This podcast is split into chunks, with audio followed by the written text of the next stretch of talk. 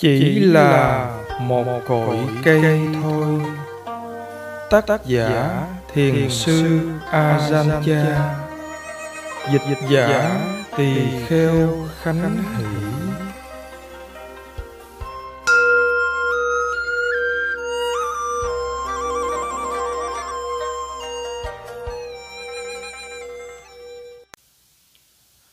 Một trăm hai mươi mốt chủ và khách.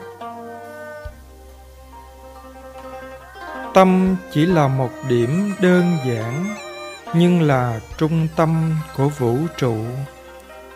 Tâm chúng ta chẳng khác nào người chủ, và các cảm giác chẳng khác nào những người khách đến ngủ trong nhà ta một thời gian hãy tìm hiểu kỹ những du khách này.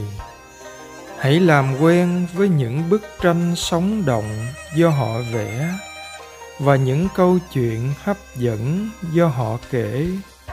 Hãy ngoan ngoãn theo họ, nhưng nhớ đừng rời khỏi chỗ ngồi của bạn, vì ngoài chiếc ghế bạn đang sử dụng, không còn chiếc ghế nào quanh đấy nữa nếu bạn tiếp tục giữ chỗ ngồi, rồi chào mừng từng vị khách khi họ đến, nghĩa là luôn luôn giữ chánh niệm, chuyển tâm đến những người hiểu biết tỉnh thức, thì những người khách khác cuối cùng sẽ không đến nữa.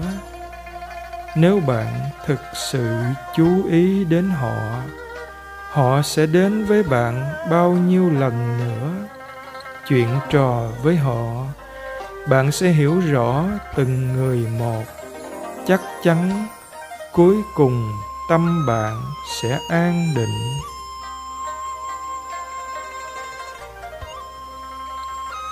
Một trăm hai mươi hai, hòn sắt nóng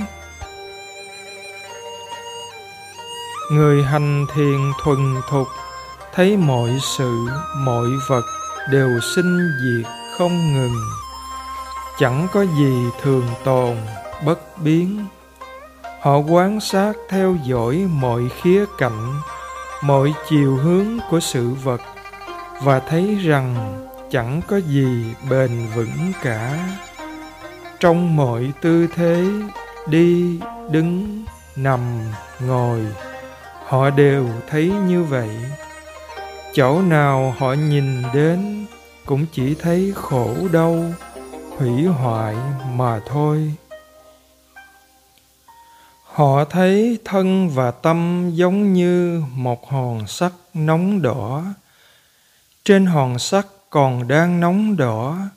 Bạn có thể tìm được điểm nguội nào để sờ tay vào chăng? Năm uẩn cũng vậy, nắm chỗ nào cũng bị phỏng cả. Bởi thế, không nên dính mắt, dù đó là sự an tịnh hay định tâm đi nữa. Cũng không nên nói rằng sự bình an tĩnh lặng là của tôi hay chính là tôi. Có ý nghĩa tôi hay của tôi sẽ phát sinh ảo tưởng đau thương về tự ngã. Đó là thế giới của tham ái và si mê. Một hòn sắt nóng đỏ khác.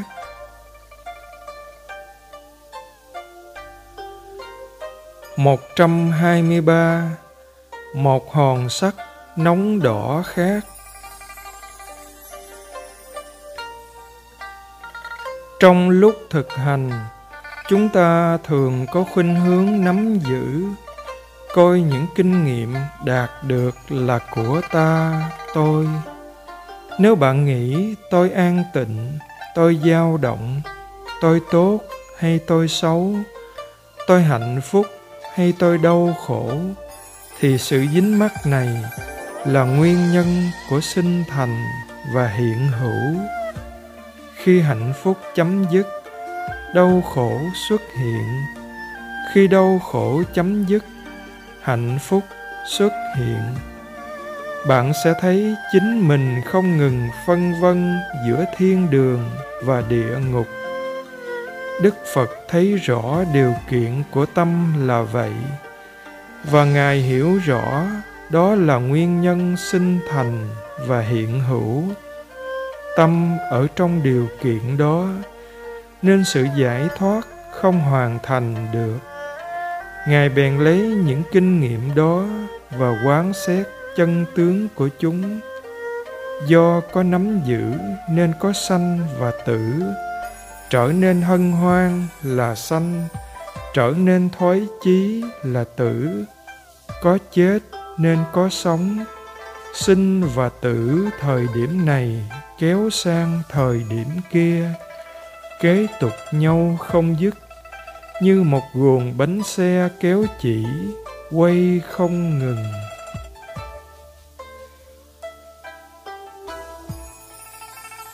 Một trăm hai mươi bốn, thổi sắc nóng và viên kẹo. Chúng ta không thể nào ảnh hưởng đến tâm của người đang chết bằng những điều thiện hay ác chẳng hạn như tôi cầm một thổi sắt nóng đỏ rồi dí vào ngực bạn, và tay kia cầm một cây kẹo đưa cho bạn. Cây kẹo đó có hấp dẫn bạn được không?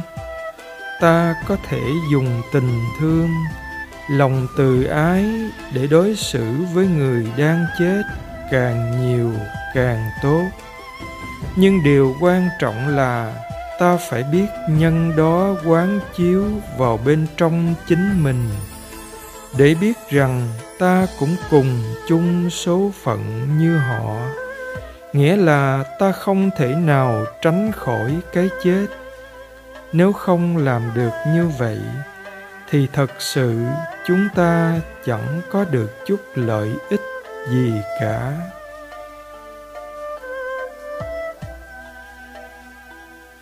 Một trăm hai mươi lăm lữ quán. Chúng ta sinh ra với hai bàn tay trắng và chết đi cũng chỉ với hai bàn tay trắng. Cơ thể chúng ta cũng chẳng khác nào một quán trọ. Thế rồi một ngày nào đó, chúng ta phải rời khỏi cơ thể này và ra đi một mình.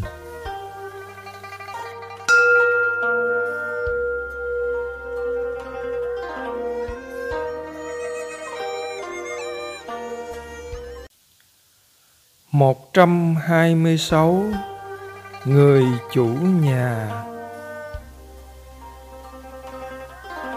Tâm là gì? Tâm chẳng có hình dáng gì cả sự nhận biết cảm giác tốt xấu gọi là tâm. Giống như người chủ một căn nhà. Chủ ở ngay trong căn nhà.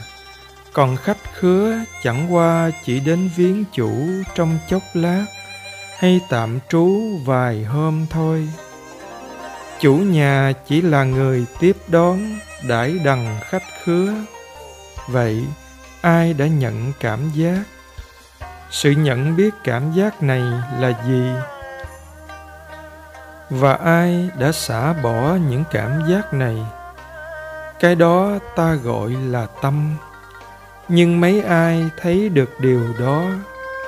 Họ tự nghĩ quẩn quanh, tâm là gì? Tâm là gì? Đừng bận tâm vào chuyện đó. Đừng tự tạo lấy phiền não cho mình làm gì cái gì đã thu nhận cảm giác? Cái gì thương cảm giác này và ghét cảm giác kia? Ai đó vậy? Có thực sự có kẻ thương, kẻ ghét đó không? Chắc chắn là có, nhưng mà ta không thể thấy được. Đó là cái mà ta gọi là tâm.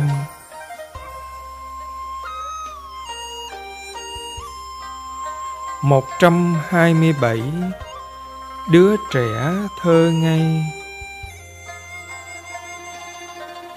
Cách làm, cách sống, cá tính riêng, vân vân của chúng ta. Thật ra chẳng khác nào những đứa con nít. Con nít thì chẳng biết gì.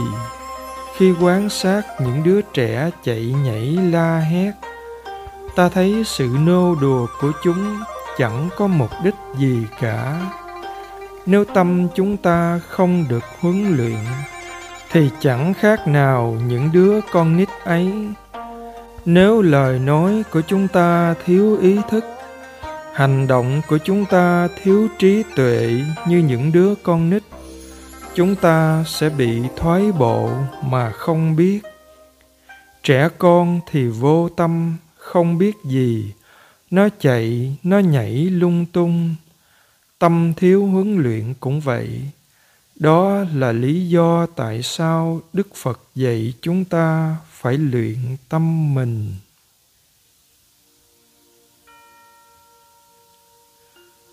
Một trăm hai mươi tám, đứa trẻ hãy thản nhiên nhìn sự yêu và ghét khởi lên từ các giác quan. Đừng dính mắc vào chúng. Trong việc hành thiền cũng vậy. Đừng kỳ vọng kết quả thật nhanh và tiến bộ tức thì. Một đứa trẻ phải biết lật, biết bò trước khi biết đi, biết chạy. Điều cần thiết là phải quyết tâm giữ gìn giới luật và hành thiền không gián đoạn, rồi việc gì đến sẽ đến.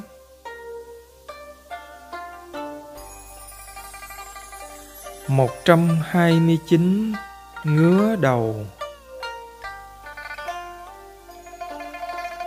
khi đau khổ nổi dậy, nếu ta không biết cách đối trị, thì không thể nào thoát khỏi khổ đau giống như ngứa đầu mà lại đi gãy chân.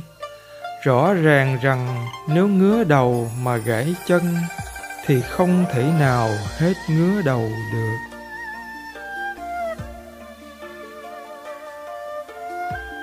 Một trăm ba mươi chìa khóa.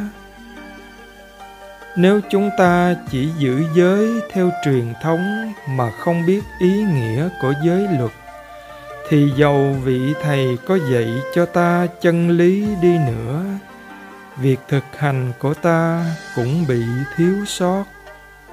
Mặc dầu chúng ta nghiên cứu và tụng đọc kinh điển, nhưng muốn lợi ích thật sự thì phải thực hành. Nếu không phát triển việc thực hành, thì không thể nào hiểu rõ cốt tủy của phật giáo không hành thiền là một khiếm khuyết, khiến ta không thể nào lãnh ngộ được tinh túy của phật giáo. Việc thực hành cũng như chiếc chìa khóa để mở rương. Nếu dùng đúng chìa, thì dầu ổ khóa có kiên cố đến đâu, chỉ cần vặn nhẹ cũng sẽ mở được ổ khóa. Nếu không có chìa khóa thì không thể nào biết được những gì đựng bên trong rương.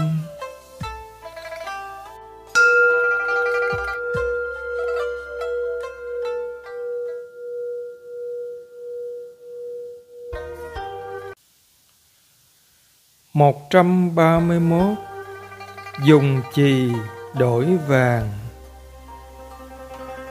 Bậc a la hán thật khác người thường có những điều chúng ta thấy dường như đúng và có giá trị. Nhưng đối với các ngài, đôi khi là sai và không giá trị. Dùng những vật thế tục để cố gắng làm vui lòng bậc a la hán thì chẳng khác nào dân tặng chì để đổi lấy vàng. Chúng ta nghĩ, đây là một khối chì thật lớn, thật nặng tại sao ông ta không chịu đổi miếng vàng bé tẹo này để lấy khối chì?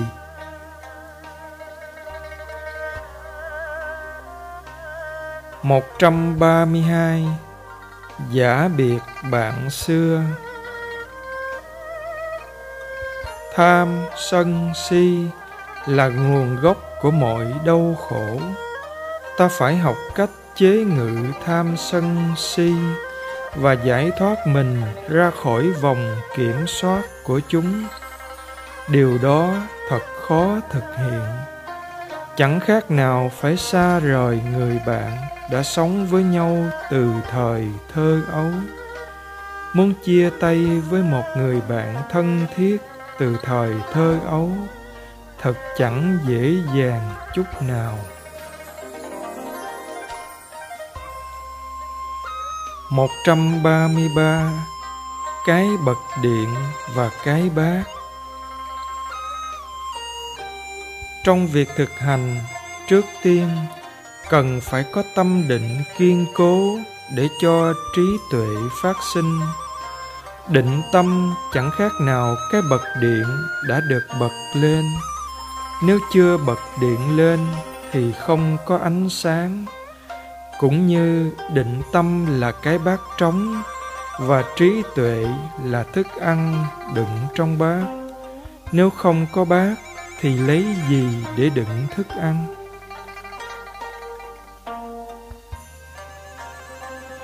Một trăm ba mươi bốn con rắn mối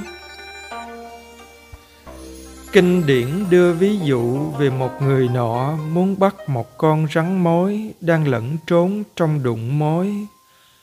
Đụng mối có sáu lỗ, nếu con rắn mối chạy vào đó thì làm thế nào để bắt? Ông ta phải bịt năm lỗ, chỉ chừa lại một lỗ và phải ngồi canh chừng ở lỗ này. Khi con rắn mối chạy ra, thế là ông ta chụp lấy. Khi quan sát tâm cũng phải làm như vậy, đóng hết các cửa giác quan, mắt, tai, mũi, lưỡi, thân, chỉ chừa lại tâm. Đóng ở đây không có nghĩa là bưng tai, bịt mắt, nín thở, mà phải thu thúc năm cửa giác quan chỉ chừa lại cửa tâm để quán sát hành thiền chẳng khác nào việc bắt rắn mối vậy.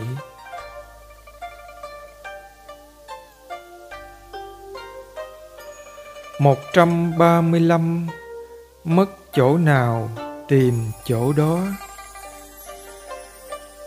Nếu bạn biết rằng tốt xấu, đúng sai đều nằm trong bạn, thì bạn không cần tìm kiếm chúng ở nơi nào khác chỉ cần tìm ở nơi mà chúng khởi sinh. Nếu bạn không làm như vậy, thì chẳng khác nào mất vật ở nơi này lại tìm nơi khác. Mất ở nơi nào phải tìm nơi đó. Dầu cho lúc đầu bạn không tìm ra đi nữa, thì bạn cũng hãy tiếp tục tìm kiếm ở nơi mà bạn đánh rơi. Nhưng thông thường bạn đánh mất vật ở chỗ này, lại đi tìm chỗ khác.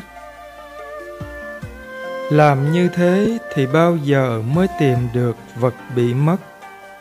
Hành động thiện hay ác đều nằm bên trong bạn. Cứ cố gắng kiên trì liên tục tìm kiếm ngay trong tâm bạn, thì một ngày nào đó nhất định bạn sẽ tìm được.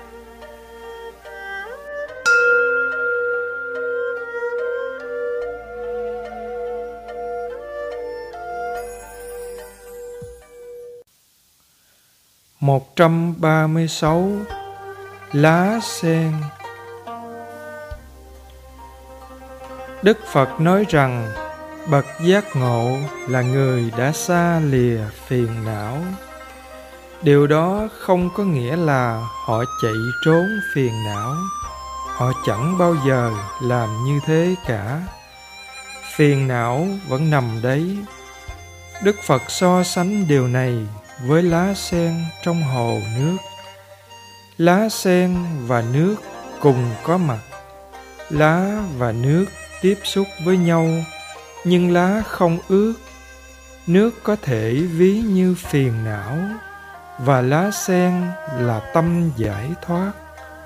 Tâm của người hành thiền thì không chạy đây đó. Nó nằm yên tại một chỗ. Khi tốt và xấu hạnh phúc và đau khổ đến. Người hành thiền chỉ đơn thuần nhận biết mà không để chúng thấm ướt tâm. Nói cách khác, người hành thiền không dính mắc vào cái gì cả.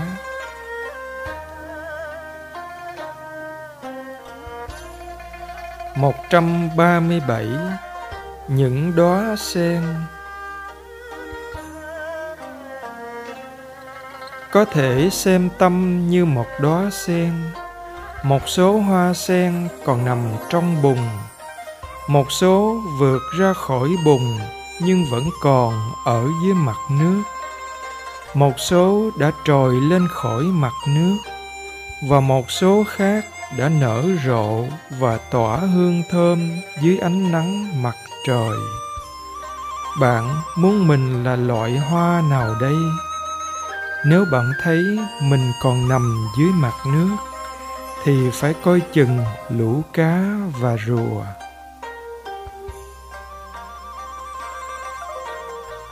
Một trăm ba mươi tám khối nước đá. Cơ thể suy tàn như thế nào? Hãy xem xét một khối nước đá. Nguyên thể của nước đá chỉ là nước chúng ta làm nước đông lại, và nó tạm thời trở thành nước đá. Rồi sau đó, nước đá lại tan thành nước. Tảng nước đá suy tàn thế nào, thì cơ thể ta cũng như vậy. Tất cả chúng ta là những khối mang bản chất suy tàn. Khi sinh ra chúng ta đã thừa kế tính chất suy tàn đó, không thể nào tránh được điều này. Vừa mới sinh ra là ta đã nhận lấy già, đau và chết. Bây giờ, cơ thể này còn khỏe mạnh, giống như khối nước đá. Nhưng hãy nhìn kỹ hơn cái thân thể này. Nó sẽ già, đau hủy hoại theo định luật tự nhiên, như khối nước đá suy tàn đó.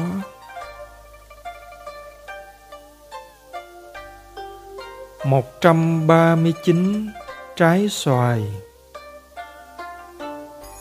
Chúng ta thường xem định và huệ là hai cái gì riêng biệt, nhưng thật ra chúng chẳng có gì khác nhau chúng khởi sinh cùng một nơi, nhưng theo hai hướng khác nhau, giống như trường hợp một trái xoài.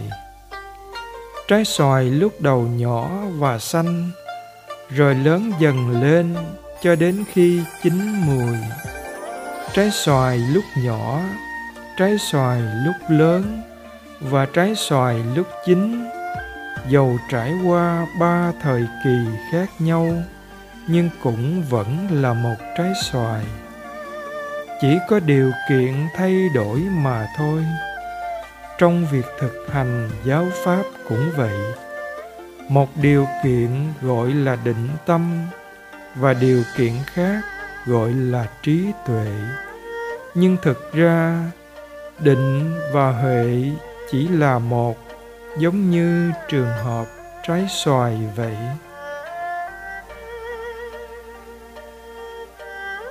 Một trăm bốn mươi người bán hàng. Nếu việc thực hành của bạn không đạt được kết quả nhanh chóng, thì cũng đừng nên chán nản hay thất vọng. Điều quan trọng là hãy tiếp tục hành thiền với lòng kiên trì, bất thối đừng vội từ bỏ việc hành thiền bạn phải có thái độ như bà bán hàng, liên tục rao hàng mà không lười biếng.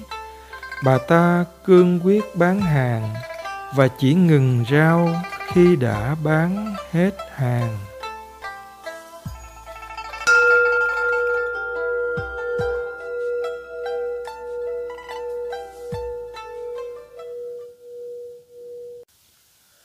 141 Thịt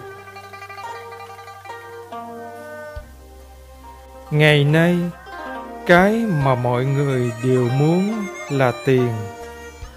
Họ nghĩ rằng chỉ cần có tiền thì trăm sự đều xong.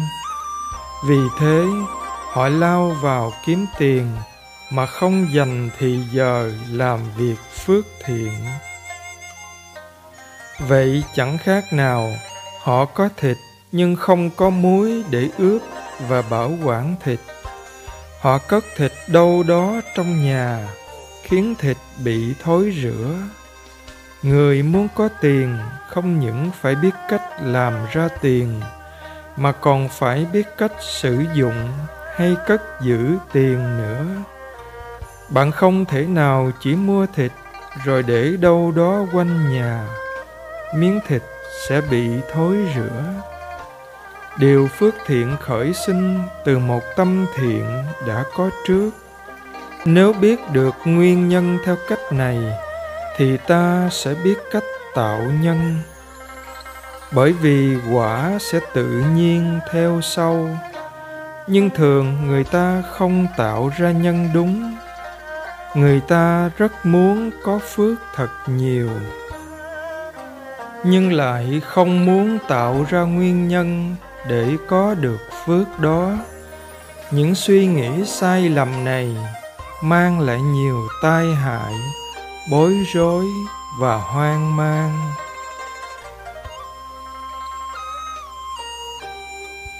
Một trăm bốn mươi hai, thịt dính ở kẻ răng. Thật khó từ bỏ dục lạc ngũ trần hãy xem dục lạc ngũ trần như một mẫu thịt dính ở kẽ răng. Khi lấy mẫu thịt ra, bạn thấy thoải mái một lát. Có thể bạn nghĩ rằng, từ giờ về sau, bạn không bao giờ ăn thịt nữa, vì ăn thịt mắc răng khó chịu lắm. Nhưng lần sau ngửi thấy mùi thịt thơm ngon bạn không thể nào kiềm chế được. Bạn lại ăn nữa và lại mắc răng lần nữa. Khi bị mắc răng, bạn phải khơi nó ra lần nữa và bạn lại cảm thấy dễ chịu lần nữa. Nhưng sự thoải mái này chỉ có thể kéo dài một thời gian cho đến khi bạn lại ăn thịt lần nữa. Chuyện là như vậy đó dục lạc ngũ trần cũng thế thôi. Khi dính vào sẽ thấy đau khổ, khi buông ra sẽ thấy dễ chịu.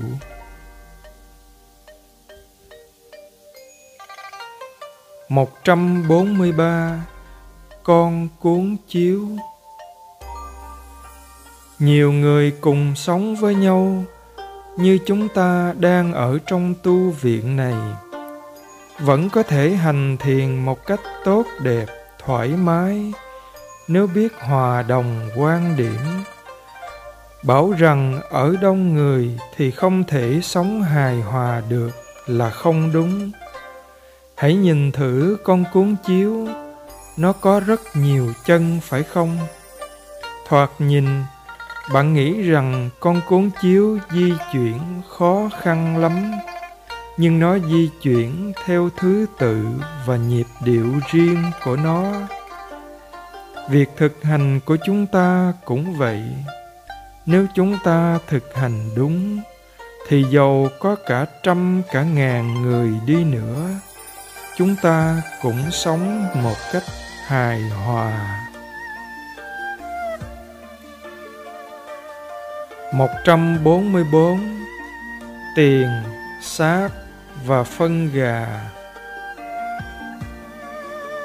Luật lệ và những chế định được thiết lập chỉ nhằm mục đích khiến cho mọi việc được thuận lợi thế thôi.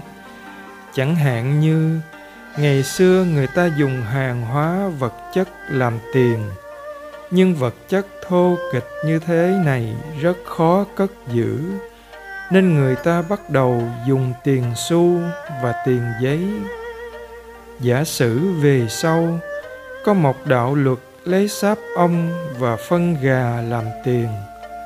Thế là người ta bắt đầu chém giết lẫn nhau vì sáp ong và phân gà. Chuyện là như thế đó. Những thứ mà ta dùng làm tiền chỉ là sự chế định do chúng ta đặt ra.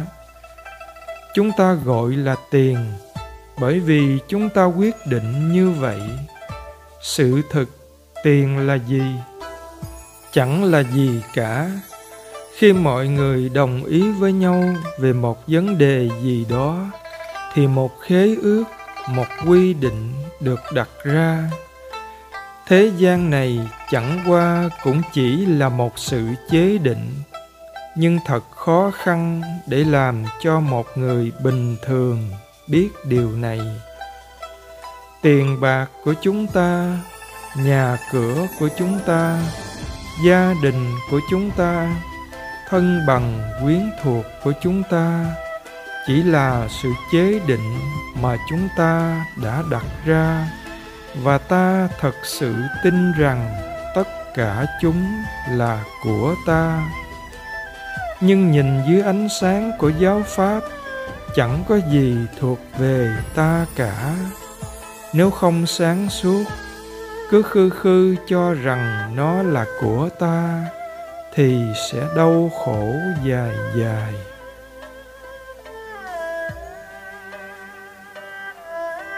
Một trăm bốn mươi lăm con khỉ. Khi biết được bản chất của tâm là liên tục thay đổi, sẽ hiểu tâm như thế nào. Phải nhớ rằng, tâm luôn luôn thay đổi, lúc thiện, lúc ác. Nếu biết rõ điều này, thì dầu lúc đang hành thiền, mà tâm ý rời bỏ đề mục hay tâm suy nghĩ, ta cũng cảm thấy bình an. Giả sử bạn nuôi một chú khỉ con, khỉ chẳng bao giờ ngồi yên một chỗ được. Nó thích nhảy nhót, leo trèo, chụp chỗ này, nắm chỗ kia. Đó là đặc tính tự nhiên của khỉ. Giờ đây bạn đến chùa và thấy một con khỉ nữa con khỉ này cũng không ở yên một chỗ. Nó nhảy nhót lung tung. Tuy vậy, nó không làm bạn khó chịu, bởi vì chính bạn cũng đang nuôi một con khỉ, nên bạn biết được bản tính của loài khỉ. Chỉ cần biết được bản tính tự nhiên của một con khỉ thôi, thì cho dầu đi đến tận đâu và gặp bao nhiêu con khỉ bạn cũng không cảm thấy khó chịu, bởi vì bạn đã hiểu loài khỉ.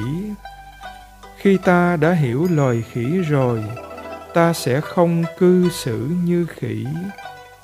Nếu ta không hiểu loài khỉ, chúng ta có thể hành động giống như khỉ. Khi thấy khỉ giơ tay với chỗ này chỗ nọ, ta nổi giận nhưng nếu ta hiểu bản tính tự nhiên của khỉ, ta sẽ thấy rằng con khỉ ở nhà và con khỉ ở chùa cũng giống như nhau. Vậy thì tại sao ta bực mình với chúng? Thấy được bản tánh của khỉ giống nhau là đủ, ta sẽ được bình an.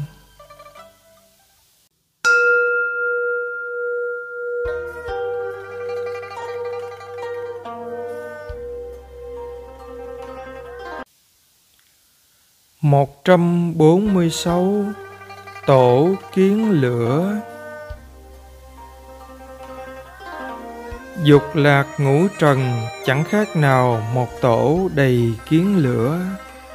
Ta lấy một khúc cây chọc vào ổ kiến, cho đến khi những con kiến leo lên khúc cây, bò lên mặt, rồi cắn mắt và tai ta. Nhưng ta vẫn chưa biết là ta đang lâm vào tình trạng như vậy.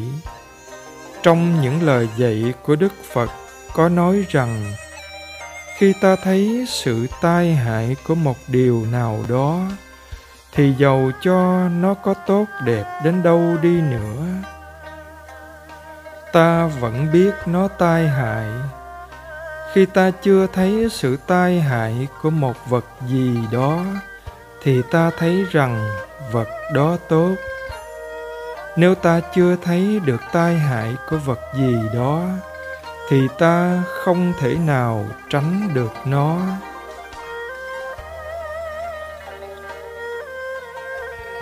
một trăm bốn mươi bảy bà cố phần đông đợi cho đến khi già khọm đến lúc tuổi già xế bóng mới bắt đầu đến chùa hành thiền. Tại sao phải đợi đến lúc đó mới chịu đến chùa? Khi bạn nói với một bà cụ, mẹ ơi, đi chùa với con. Bà cụ trả lời, con đi đi, ta bị lãng tai. Bạn có hiểu ta muốn nói gì không? Khi tai bà ta còn tốt thì bà ta nghe những gì? Bây giờ, khi trọng tuổi rồi, tai bà không còn nghe rõ. Đi đến chùa nghe pháp, cũng không nghe được gì. Đừng đợi đến khi thể lực kiệt tận mới bắt đầu nghĩ đến việc thực hành giáo pháp.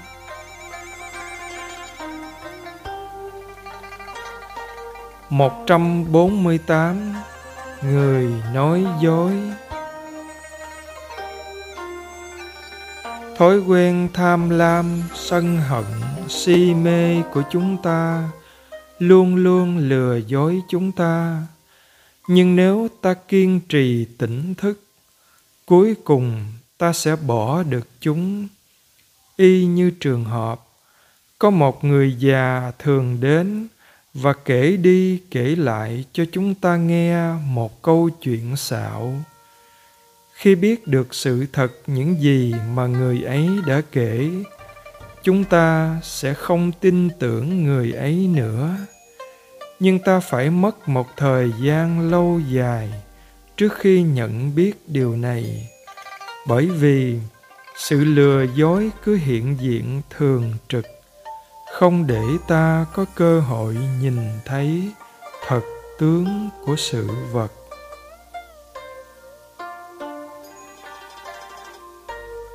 Một trăm bốn mươi chín vẽ rách.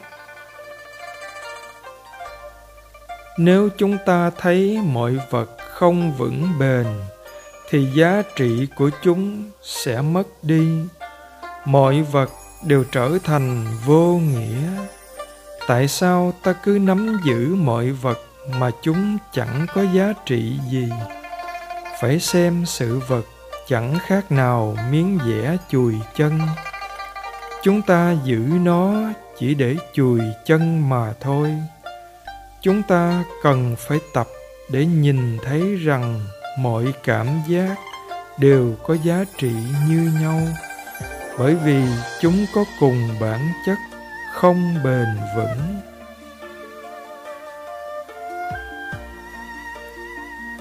Một trăm năm mươi người làm ruộng. Tinh tấn hành thiền liên tục không lơ là buông trôi. Như vài người làm ruộng biến nhát sau đây. Lúc đầu họ làm rất hăng say, nhưng việc chưa xong họ đã dừng nghỉ. Họ chẳng thèm thu thập dụng cụ, cứ bỏ mặt đó rồi thông dong rảo bước đi. Một thời gian sau, khi đất đã khô cứng, họ nhớ lại thửa ruộng, bèn trở lại làm thêm một ít. Chẳng bao lâu sau, lại bỏ dở lần nữa làm việc như thế thì chẳng bao giờ có được một đám ruộng màu mỡ, tươi tốt. Nếu thật sự muốn tiến bộ, thì đừng hành thiền lơ là như những người làm ruộng biến nhát này.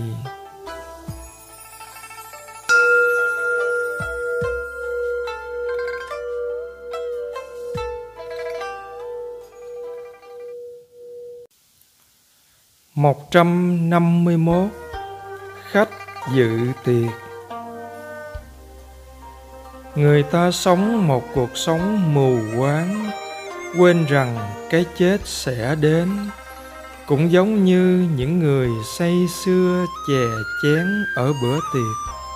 Họ không nghĩ đến việc bài tiết về sau, cho nên họ đã chẳng để ý xem nhà vệ sinh ở chỗ nào cuối cùng khi chuyện phải đến họ không biết phải làm gì và họ xa vào một trạng thái hỗn loạn. 152 Bàn đạp mấy mây. Khi ngồi thiền, chúng ta chỉ cần theo dõi hơi thở đừng tìm cách kiểm soát điều khiển hơi thở. Nếu thúc bách hơi thở, cố ý thở dài ra hay thở ngắn lại, thì bạn sẽ bị mất thăng bằng và tâm không được bình an, thoải mái. Ta hãy để hơi thở diễn ra một cách điều hòa tự nhiên cũng giống như khi ta sử dụng bàn đạp máy may, ta không thể nào thúc ép nó. Ta đạp lên, đạp xuống và để nó điều hòa tự nhiên. Nếu thúc ép thì bàn máy sẽ không hoạt động trơn tru, dễ dàng. Trước khi muốn may thực thụ, ta phải tập đạp máy may cho nhuần nhuyễn thuần thục sau đó, máy may sẽ hoạt động một cách tự nhiên. Theo dõi hơi thở cũng tương tự như vậy.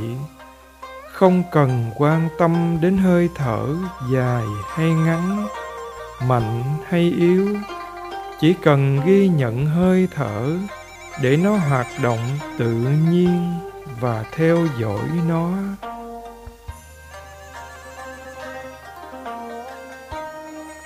Một trăm năm mươi ba mẫu bánh ngọt.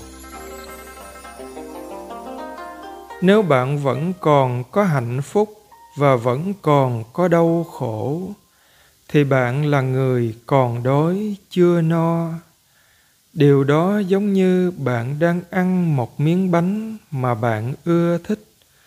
Chưa ăn hết thì bánh đã rơi khỏi tay bạn bạn có cảm thấy tiếc miếng bánh đã đánh mất không? Khi cảm thấy mất mát, bạn sẽ cảm thấy đau khổ. Vì thế, bạn cần phải vứt bỏ cả hạnh phúc lẫn đau khổ. Thực phẩm chỉ cần cho người còn đói thôi.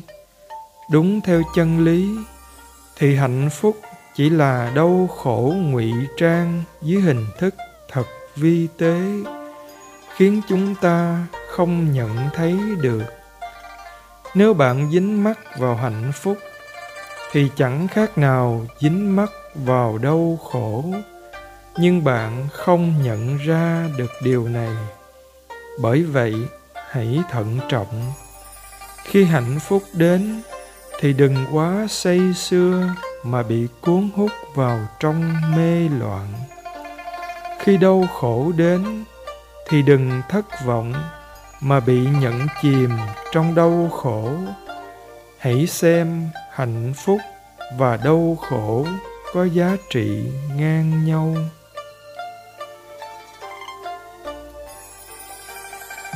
một trăm năm mươi bốn trồng cây ăn trái.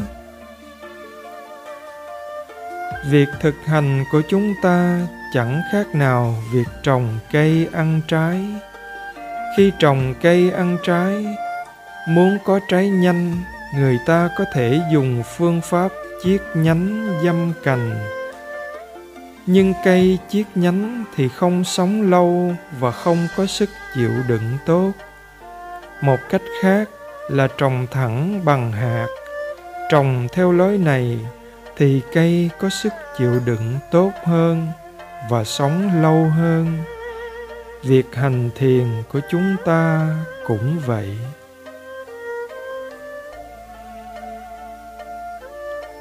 Một trăm năm mươi lăm tiêm thuốc độc. Có hai loại đau khổ đau khổ thông thường và đau khổ đặc biệt. Đau khổ thông thường là đau khổ phát sinh từ các hiện tượng nhân duyên tự nhiên của các pháp. Đau khổ đặc biệt là đau khổ đến từ bên ngoài để hiểu rõ sự khác nhau của hai sự đau khổ này, ta hãy theo dõi ví dụ sau giả sử bạn đau và đến gặp bác sĩ và bác sĩ quyết định tiêm thuốc cho bạn. Khi cây kim đâm vào da bạn, thì bạn sẽ thấy đau. Đó là chuyện tự nhiên. Khi cây kim được rút ra, bạn sẽ hết đau, và đó cũng là chuyện tự nhiên. Đây là loại đau khổ thông thường, chẳng có vấn đề gì cả bởi vì mọi người đều trải qua loại đau khổ này. Loại đau khổ đặc biệt là loại đau khổ phát sinh từ sự dính mắc, chấp giữ một vật gì. Đau khổ đặc biệt chẳng khác nào bị tiêm một mũi thuốc độc. Bây giờ không còn cái đau thông thường nữa, mà là cái đau dẫn đến sự chết.